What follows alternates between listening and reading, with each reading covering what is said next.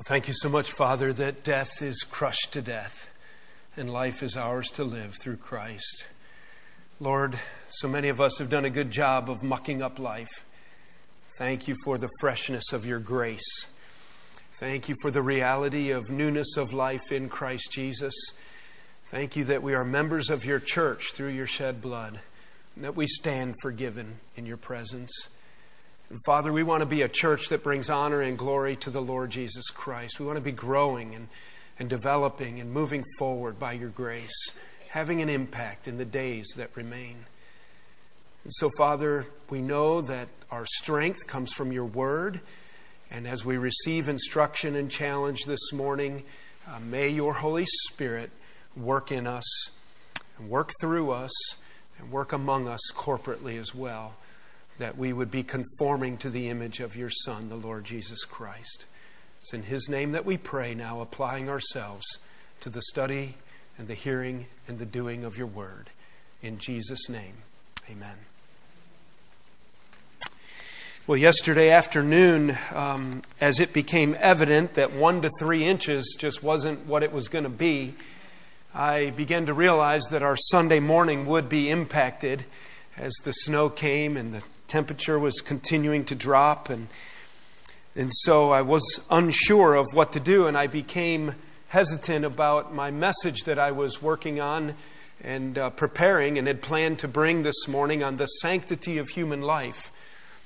And the message that I was going to bring, I like to annually, all 14 years, probably be my 14th year of doing it, is the, the last Sunday of January, I try to bring a message on the sanctity of human life in, in light of the, uh, I think it's January 24th, about in there, is the anniversary of the Roe v. Wade decision in America and the significance and impact of that upon us. And I just think it's important for us in our pulpits, in our Bible churches across the country, to make sure that we sound out the truth on these important issues. I had on my heart a demographic in mind. I rarely do that when I preach. And I had in mind for this year's Sanctity of Human Life message to specifically address uh, those who were about 25 years of age and under and unmarried. And I got to thinking we may just have a handful of people this morning. And um, I thought that I would postpone that message for another time in light of who I thought would show. And it's nice to see a good group this morning. Um, it's always a little bit un- uncertain what to do with the weather, but I knew with the sun coming up uh, that we would be up and, and that whoever could make it could make it. I guess we really can't document who tried to make it and who's not here. But um, here we are, and it's not so bad out, I don't think, this morning. In light of that, I was thinking of how we don't have a Sunday evening service at our church. I have always been in churches um, through the years where you had Sunday morning, Sunday night church, and Wednesday night church, and it never changed. That's the way it was. When we came to fellowship, we didn't have a Sunday evening service, largely due to our commuting population. And um, so, and we've never uh, started an evening service. There's never seemed to be um, a groundswell or interest in that, and I've learned to be pretty content with a quiet Sunday evening. But one of the downsides of that is, is that on Sunday evening, it's a little more laid back. You sort of have your core group people in, um, not as many visitors. And as a pastor, it provides an opportunity to deal with some issues that you can address that you're thinking about or that are on your heart or that you feel at that point in time need touched upon as you know your flock. And as you well know, we're locked into Genesis, and I'm pretty committed to getting through Genesis. I think that last Sunday was our 50th message in the book of Genesis, and we have about 50 more probably. Um, but um, I, have enjoyed it. I hope you have.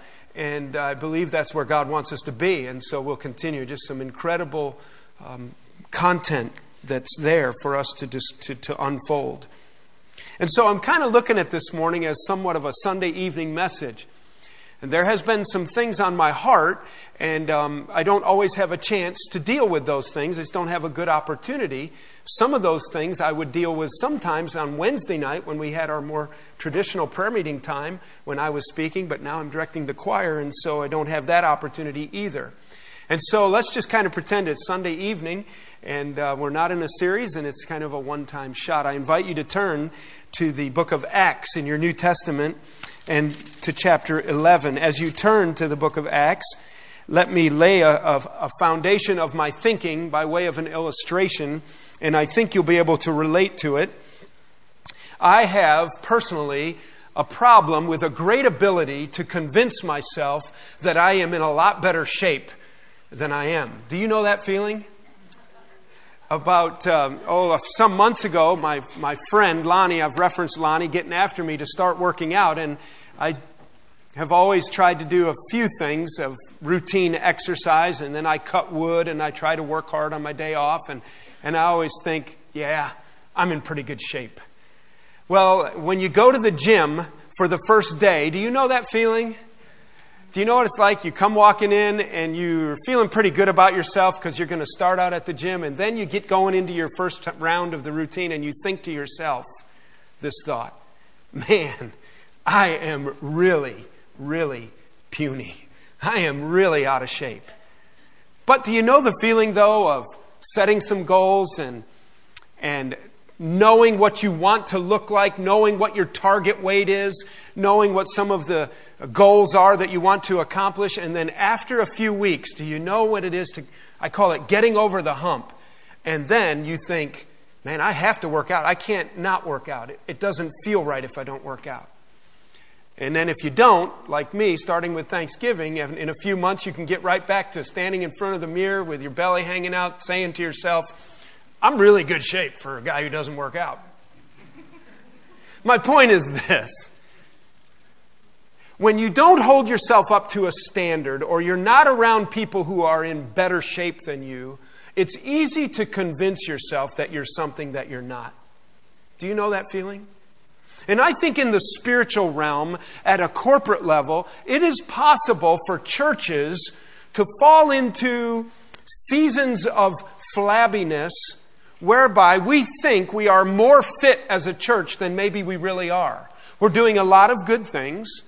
We are, uh, you know, following through with our calendar. There's good things happening at a lot of different levels. But every once in a while, if you don't stop and evaluate and maybe put yourself up against a standard, you can kind of slip gain a little weight, get out of shape a little bit, huff and puff, and still convince yourself, oh, we're a pretty good church. That's kind of the mentality that I have this morning going into this message, and I've entitled this message, The Marks of a Healthy Church. The Marks of a Healthy Church. Obviously, then, the question that we want to ask ourselves is Are we a healthy church? Why and why not? And what does a healthy church look like? We're in Acts chapter 11, and the church that we're going to use as a model to kind of compare ourselves with a little bit or bump into this church, kind of like bumping into somebody at the gym who's about your size and age and demographic, but they're in a lot better shape than you, and it makes you realize I could look like this guy. When we're in the book of Acts, one thing that I want to say as a word of somewhat as a word of caution for our study this morning is that the book of Acts is a historical account of the early church. The word Acts is A C T S. It's not A X E. It's not a book of Acts, uh, something you cut trees down with. It is Acts, and that's short for the Acts of the Apostles.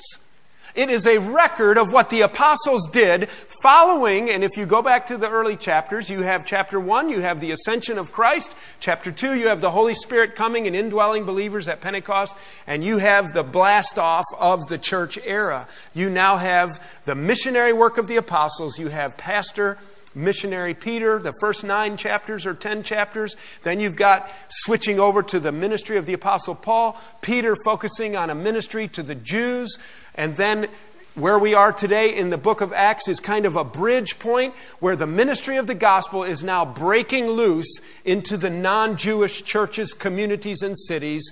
And the Jews in Jerusalem are figuring out that, hey, even Gentiles can be covered by the blood of Christ. Jesus came even to die for Gentiles. all men everywhere can be saved. And so churches began to be planted on the missionary journeys of Paul and Barnabas and so forth. And Silas and Peter, churches began to spring up in the cities and the communities and in the country all around this part of Asia. And we have in our hands, in our Bibles, in the book of Acts, a record, an accounting of these acts of the apostles of this church. What we're going to bump into today is the church at Antioch. What a great group of people they are, and you're going to find something interesting about them that we have in common with them. Hopefully, more than one thing, but there is an interesting point this morning that will be made. But my warning is as we encounter and interface with the book of Acts and we're reading an, uh, historical account, it is a record of what has happened. We need to remind ourselves that, that this is a description, is the way Bible teachers will say it. It is a description of what happened. It is not always a prescription for what should happen. You follow me? And sometimes, because it happened in the early church, we say to ourselves, well, we ought to do that. But that argument can fall apart, especially if you encounter a church like the Corinthian church that has all kinds of things. You don't want to be like the Corinthian church. They're just a mess. And the, the letters to, to the Corinthian believers were written by the Apostle Paul to straighten them out because they were just in a horrible shambles. And so I recognize this morning as we look at the church at Antioch and look at some of the dynamics of a healthy church, that this is a description of a new church. It's a brand new church. But the reason that I hold it up to our church for comparison, for us to stop looking at, in the mirror at ourselves and saying, yeah, we're pretty good. And to look at this church and say, okay, as Fellowship Bible Church compares itself to the church in Antioch, how do we hold up? And do we have the, some of the ingredients and dynamics, characteristics of a healthy church? And if not, we ought to address that.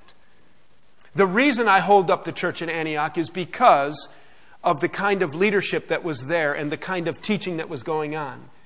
And because of some of the, um, in essence, direct revelation that was going on right there. They were establishing this church. It was being established by Peter and by Saul, who we call Paul, and by Barnabas. These are, these are the top men of the church, these are the leaders. And, and so, what they did, I think it is safe to say, is what we should at least emulate and look like and be like. Let's read our text now, beginning in Acts chapter 11 and verse 19. And we're going to jump then and include chapter 13, verses 1 through 3. Chapter 11, Acts, beginning with verse 19, the church in Antioch. Now, those who had been scattered by the persecution in connection with Stephen traveled as far as Phoenicia, Cyprus, and Antioch, telling the message only to Jews.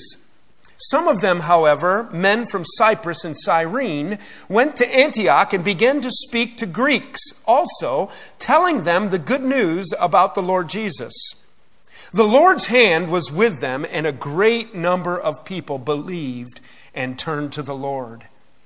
News of this reached the ears of the church at Jerusalem, and they sent Barnabas to Antioch. When he arrived and saw the evidence of the grace of God, he was glad and encouraged them all to remain true to the Lord with all their hearts. He was a good man, full of the Holy Spirit and faith and a great number of people were, being, were brought to the Lord.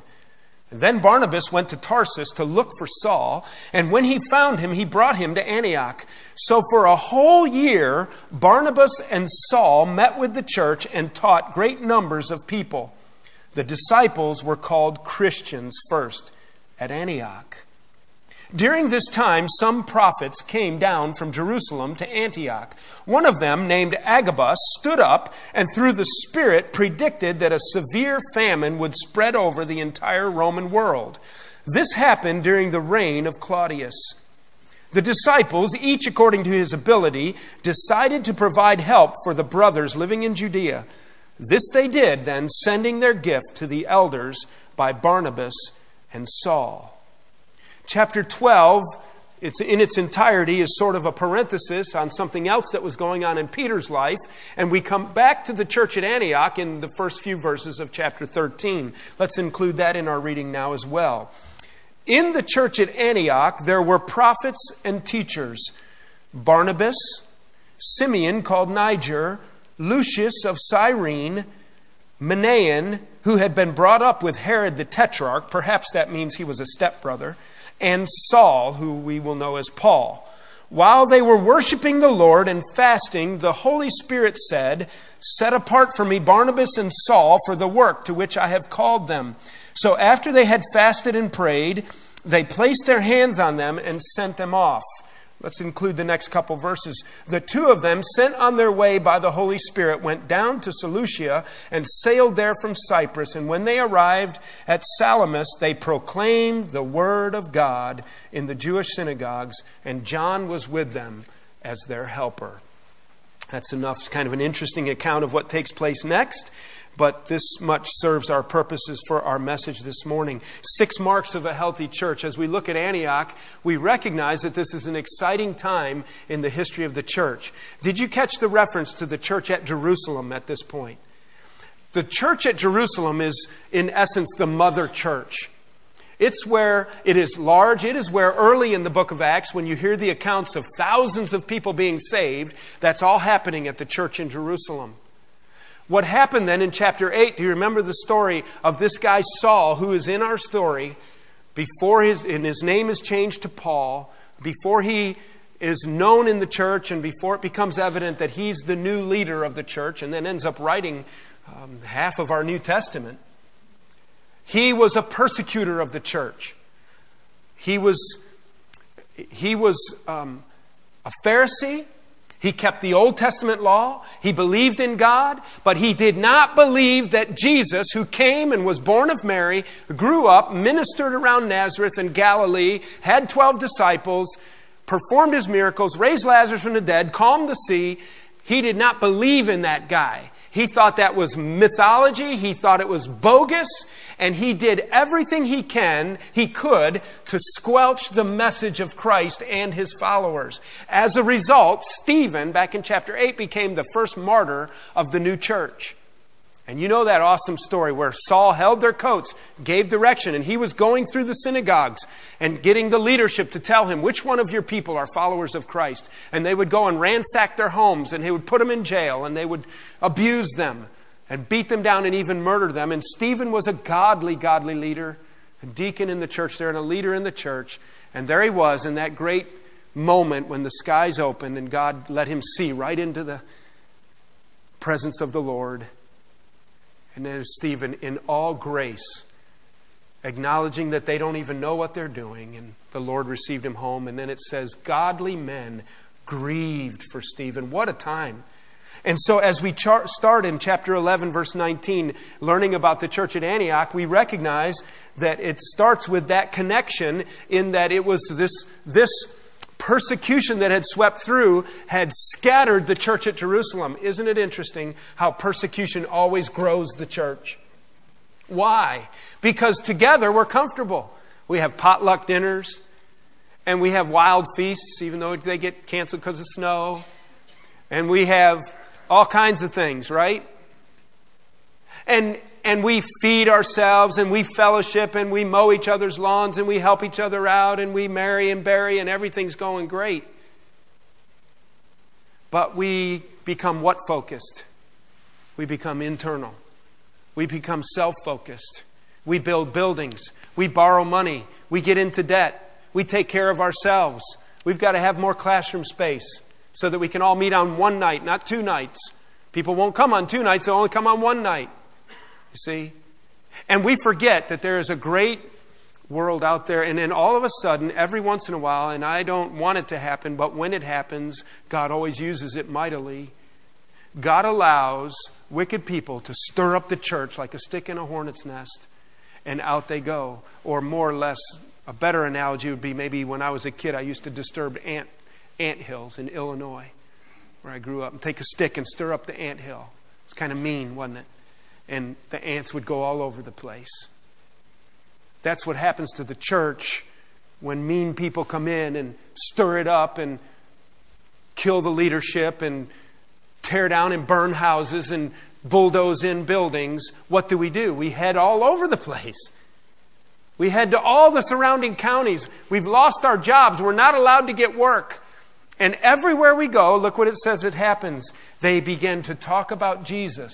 But you'll notice in verse 19, they went as far as Phoenicia, Cyprus, and Antioch, telling the message, but only to Jews. They were the Jewish church in Jerusalem, and they just didn't get it yet in the early church. They weren't sure yet how far this gospel went. But then some guys who were, uh, they were Jewish men, but they could speak Greek. They went and they began to tell the people at Antioch about the Lord Jesus, and look what happens. And the Lord, Lord's hand was with them and a great number of people believed and turned to the Lord. And verse 21, the last half of that verse, is the launch of the church at Antioch. They now have a church. There's a group of believers that come together. Well, news of this reaches those. It's about three years since probably Paul persecuted and martyred Stephen. But news reaches Jerusalem, and they send a select choice guy, Barnabas, what a great guy was, he was an encourager. He was a man of God. He was the one who was able to put his arm around Saul of Tarsus, who persecuted the church that everybody knew about. Everybody knew he was an ogre, a monster. And it was when Barnabas was one of them who went alongside and put his arm around Saul and said, This guy is now saved. He's one of us. And the people believed it because if Barnabas said it, it's true. Barnabas was the kind of guy that if if his friends come around, they're welcome because any friend of Barnabas is a friend of ours. You know those kind of people? This guy's solid. This guy's an encourager. This guy is absolutely trustworthy. This guy is godly to the core. The church at Jerusalem and the leadership council there sends Barnabas down to Antioch and says, Let's take care of these people. The first dynamic of a healthy church that I want to point out on our list of six is that it is a growing church. I want you to notice that in Antioch, when the church got established, that it began to grow. It says in verse 21 a great number of people believed, but then look down at verses 24 through 26.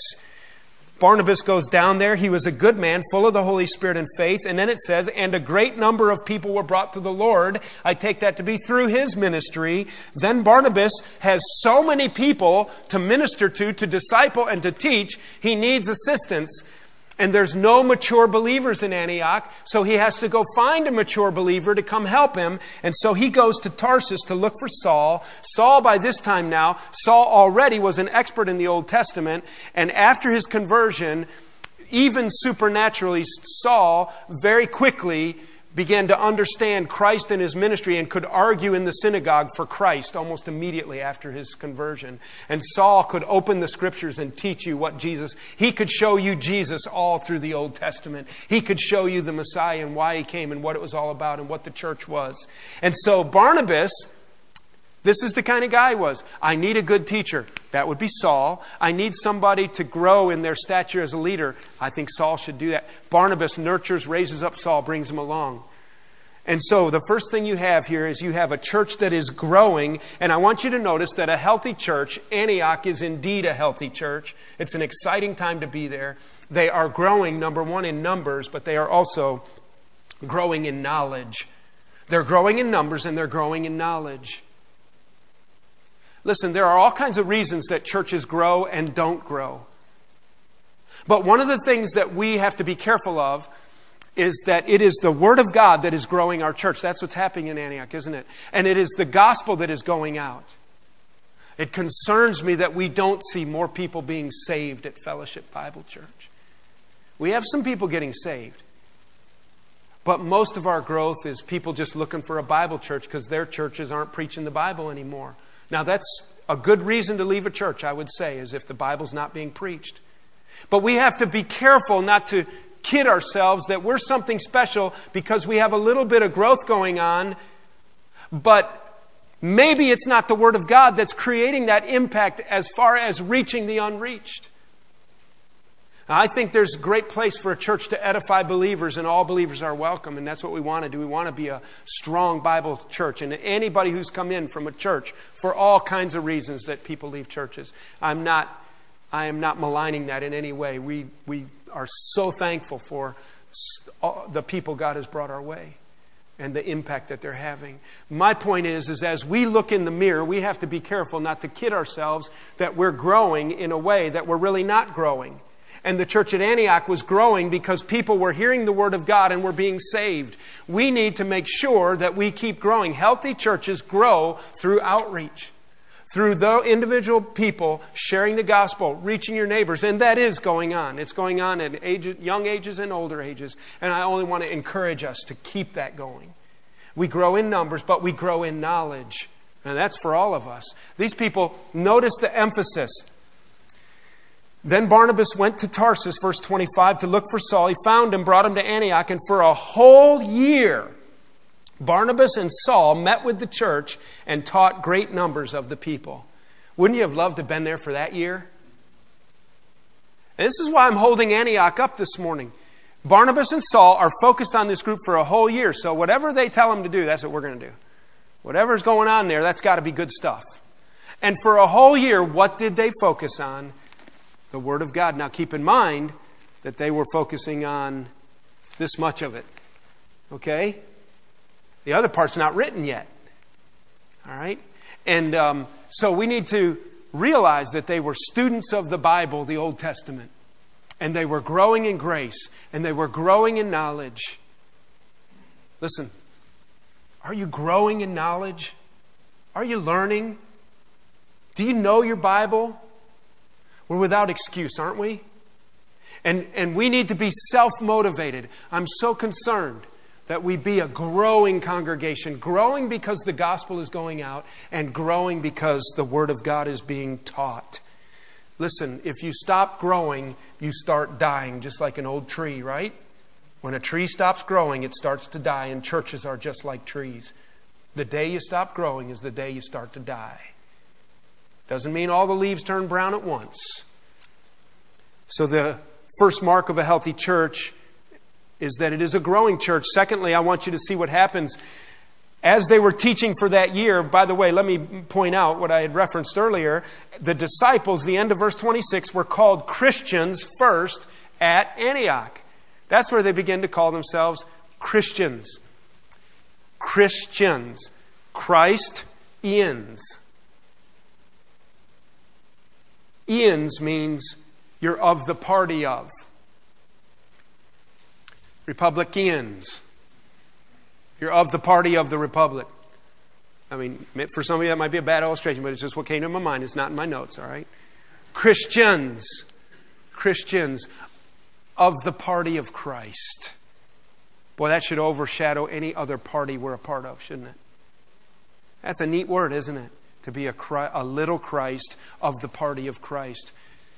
We're called Christians, aren't we? Of the party of Christ. Listen, that's who we are. That's what people ought to see, isn't it? And at Antioch, as they began to grow, they became like Christ. They were maturing in their knowledge and they became Christ like of the party of Christ. During this time, verse 27, some of the prophets came down from Jerusalem to Antioch. One of them, Agabus, Agabus stands up and through the Holy Spirit, you have to realize that the prophetic gift the apostolic sign gift of prophecy was still working at this time in the early church. We don't have the written word of God in their hands. You now have people who have an ability to get up and give a revelation from God. All right? We don't hold to that at Fellowship Bible Church. We would maintain that those were temporary sign gifts, gifts that, the, that were used to strengthen the early church with a specific reason for a specific time. But now we have the counsel of God. Who can stand up and give a word that we don't already have? Now, in a sense, there is a prophetic gift, and it would be a kind of person generally who can open the scriptures and, and is uh, strong, usually a strong preacher who, who opens up the Word of God in, in a way that the prophets of old, in a sense, did, or these prophets. I'm speaking the Word of God. In a sense, it's a prophetic gift, or a preacher. You could build a case for that. But I don't hold to the view that, that anybody could stand up and add to the Word of God today, or have a prophetic gift in that sense. All right? Now, God stirs our hearts, God opens our eyes to reality, but I don't think anybody has the spiritual gift to just be able to get up and say, Wait a minute. Somebody's got a, One leg shorter than the other out in the audience here. I think it's over here. I think that's utter nonsense. And, and, and, I don't think it's genuine, and I don't think it's a replica of what was happening here. But there was a, a prophetic gift in this man, Agabus, and he could stand up, and through the moving of the Holy Spirit, he said and was warned, warning the church that there was a famine coming in Judea. The next thing we see is that the, the leadership in Antioch does what? Verse 29 The disciples, according to his ability, decided to provide help for the brothers living in Judea, and this they did, sending their gift to the elders by Barnabas and Saul.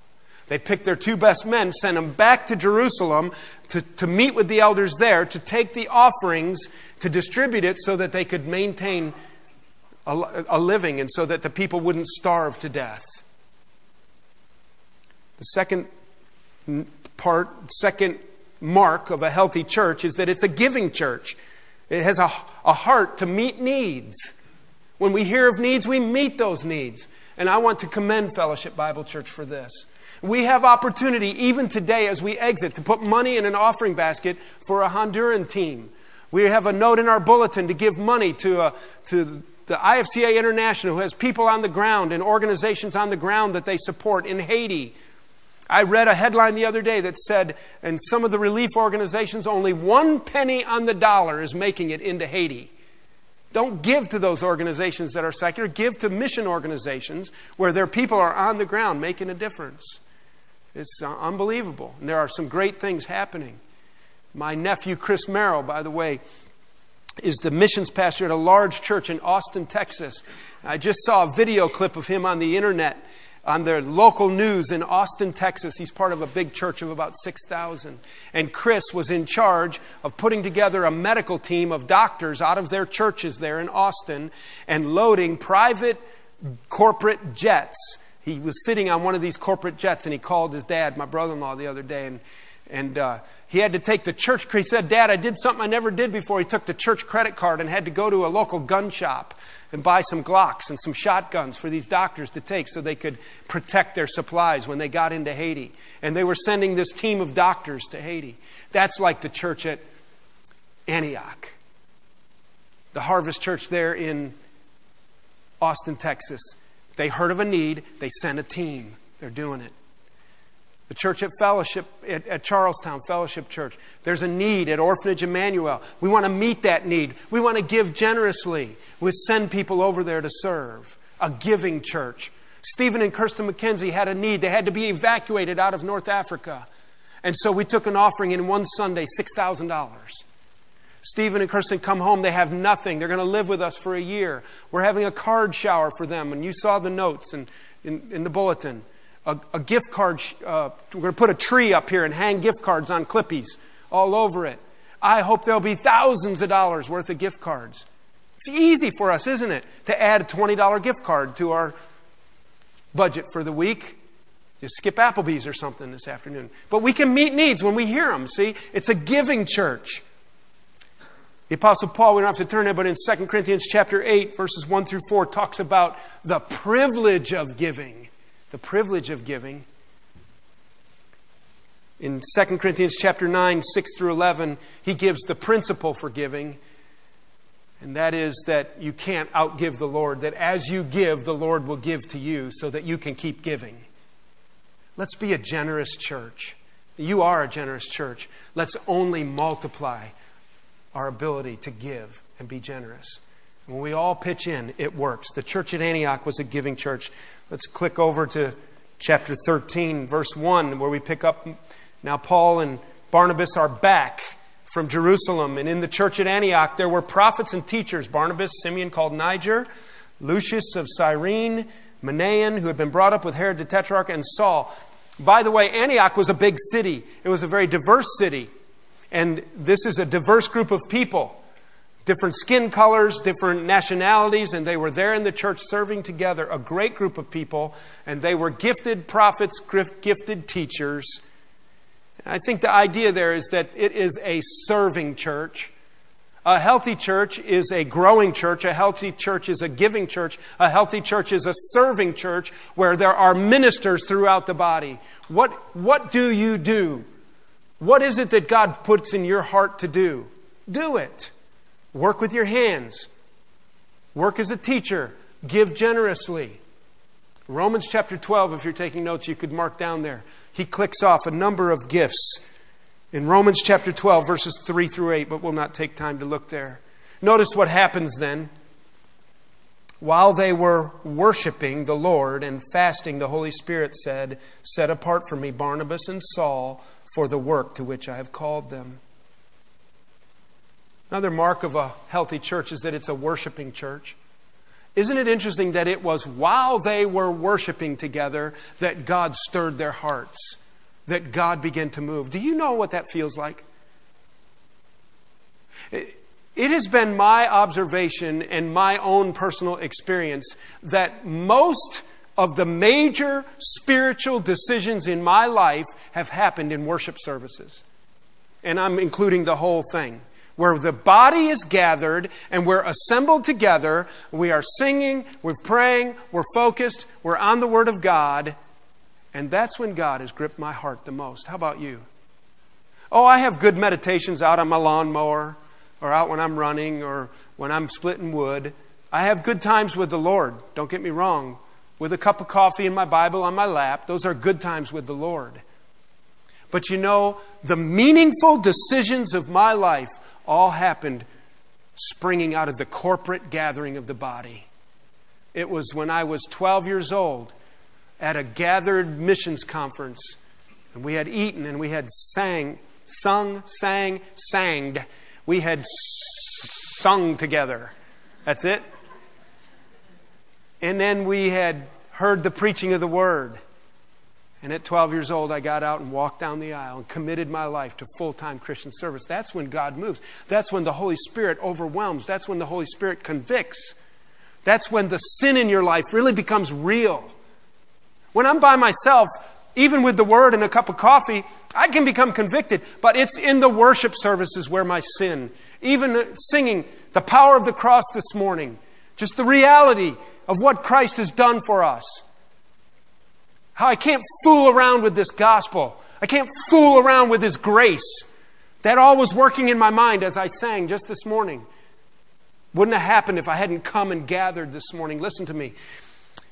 This is a spiritual reality if you are not gathering regularly, you are not growing spiritually. You just mark that down. If you are not gathering regularly, you are not growing spiritually. You're kidding yourself. You're at home looking in the mirror, flexing your biceps with your flab hanging over your belt, convincing yourself that you're a man and that you're tough. And you're not. Because it's when we're gathered corporately that the reality of our spiritual condition is most crystallized in our eyes and in our thinking. It's when the Spirit of God moves. Doesn't happen all the time, but it happens a lot. They were a worshiping church, and spiritual work was going on. Notice that they were a praying church. They were fasting. Fasting and prayer go together. That's an intensified time of focused prayer where I either lose my appetite, I am so concerned about the spiritual realities of what's going on that I don't even have an appetite. That doesn't happen to Americans very often, does it? Or I have chosen to deny myself food to keep something at the f- forefront of my thinking. It is a praying church they were fasting, and when the Holy Spirit made it evident to them that Saul and Barnabas were to go out, they then laid hands on and they prayed. They prayed kind of like we did this morning. I didn't lay hands, but we prayed together. We joined our hearts, our minds. We prayed for that team. Then notice the final mark of a healthy church is that it is a sending church. So after they had prayed, verse 3, they fasted and prayed. After they had fasted and prayed, they placed their hands on them and they sent them off to do what? To preach the gospel to lost people. A healthy church is a growing church, growing in number, growing in grace and in the knowledge of the word. A healthy church is a giving church. There's a lot of generous people in a healthy church. I didn't say rich people, I said generous people. A healthy church is a serving church where our gifts are engaged.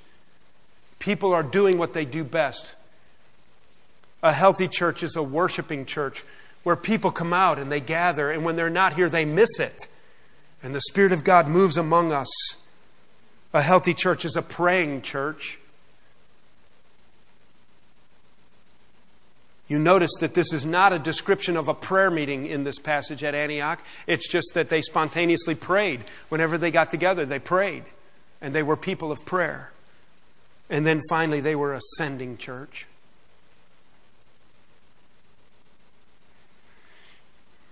You know that you can't be a sending church if you don't send? And so you can measure this one pretty easily. It's kind of hard to measure how much the church is praying. You can say whether you got people at a prayer meeting, whether you upset the schedule and you don't have a real prayer meeting now, you have a small prayer meeting and you got this prayer. How much praying is going on where and when? Are the men praying on Saturday morning, the ladies praying on Tuesday morning, the women praying on Wednesday night, men praying Wednesday night? You know, what, how much prayer is going on? It's hard to measure. Who's praying when? Who's praying right now? It's pretty easy to measure when we just look at our flags. Did we send any of these? Do these countries have people on the ground from Fellowship Bible Church? It's one reason I'm really excited about the Honduras team. Three teenagers in that group, four old people. Do you know that old people can go just like young people, right? And in light of eternity, difference does it make if you quit before your retirement's maxed out? When the Holy Spirit moves, the church marks them and sends them out. And you're in the will of God. What difference does it make if you walked away from a pension? That's an American way of thinking, not a biblical way of thinking.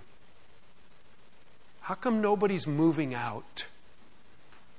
When's the last time we laid hands on a young couple to send them off? We sent Matt and Amy to Bible college.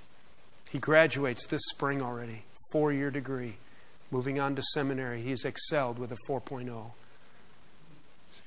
He's great. God's going to use him.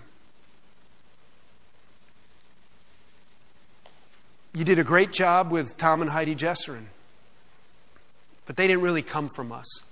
They came through here. Stephen and Kirsten don't come from us in essence, but they're coming through here I don't think any of them are here this morning, so can I say to you, I already encourage you to be generous with the gift card, but they're basically going to use us as their sending church. Their sending church was in Frederick and it folded. You know why you need a sending church? You need a sending church because you need a prayer base. That's what these guys had, right? They had a prayer base. You need accountability. Who are these guys accountable to when they're out there? They're not out on vacation. The church at Antioch wants to know what's the gospel doing out there? A prayer base for accountability, for financial resource. What happens when they don't have anything to pay for their meals or clothing or they get stuck or stranded? Get a hold of the church at Antioch. They'll send money, won't they? And when they go home, it's a place, the sending church is a place of renewal and refreshment. I know you will, but I just want to encourage you to make sure that we take advantage of the McKenzie family being with us, that we refresh them while their here, as in essence, they're sending church. Do you think it would be appropriate for us to begin to pray as we evaluate the health of our church that God would send people out of here for the gospel?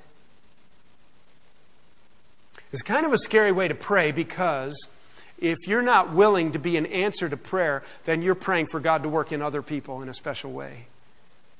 You got to watch being duplicitous. I have to say to myself, I'm willing to go. I'm willing to go. Maybe in a few years, Matt White will come be the pastor here and I'll go. I get antsy to go sometimes. How is God going to work? But I'm not sure we can say we're a healthy church because we haven't sent anyone. Let's keep supporting, but let's start sending. Let's pray to that end, right? Is Fellowship Bible Church a healthy church? Are we growing? Are we giving? Are we serving? Are we worshiping? Are we praying? Are we sending in any way like the church at Antioch? May the Lord use this to just challenge our minds this Sunday evening as we've met to gather around the Word of God. Let's pray.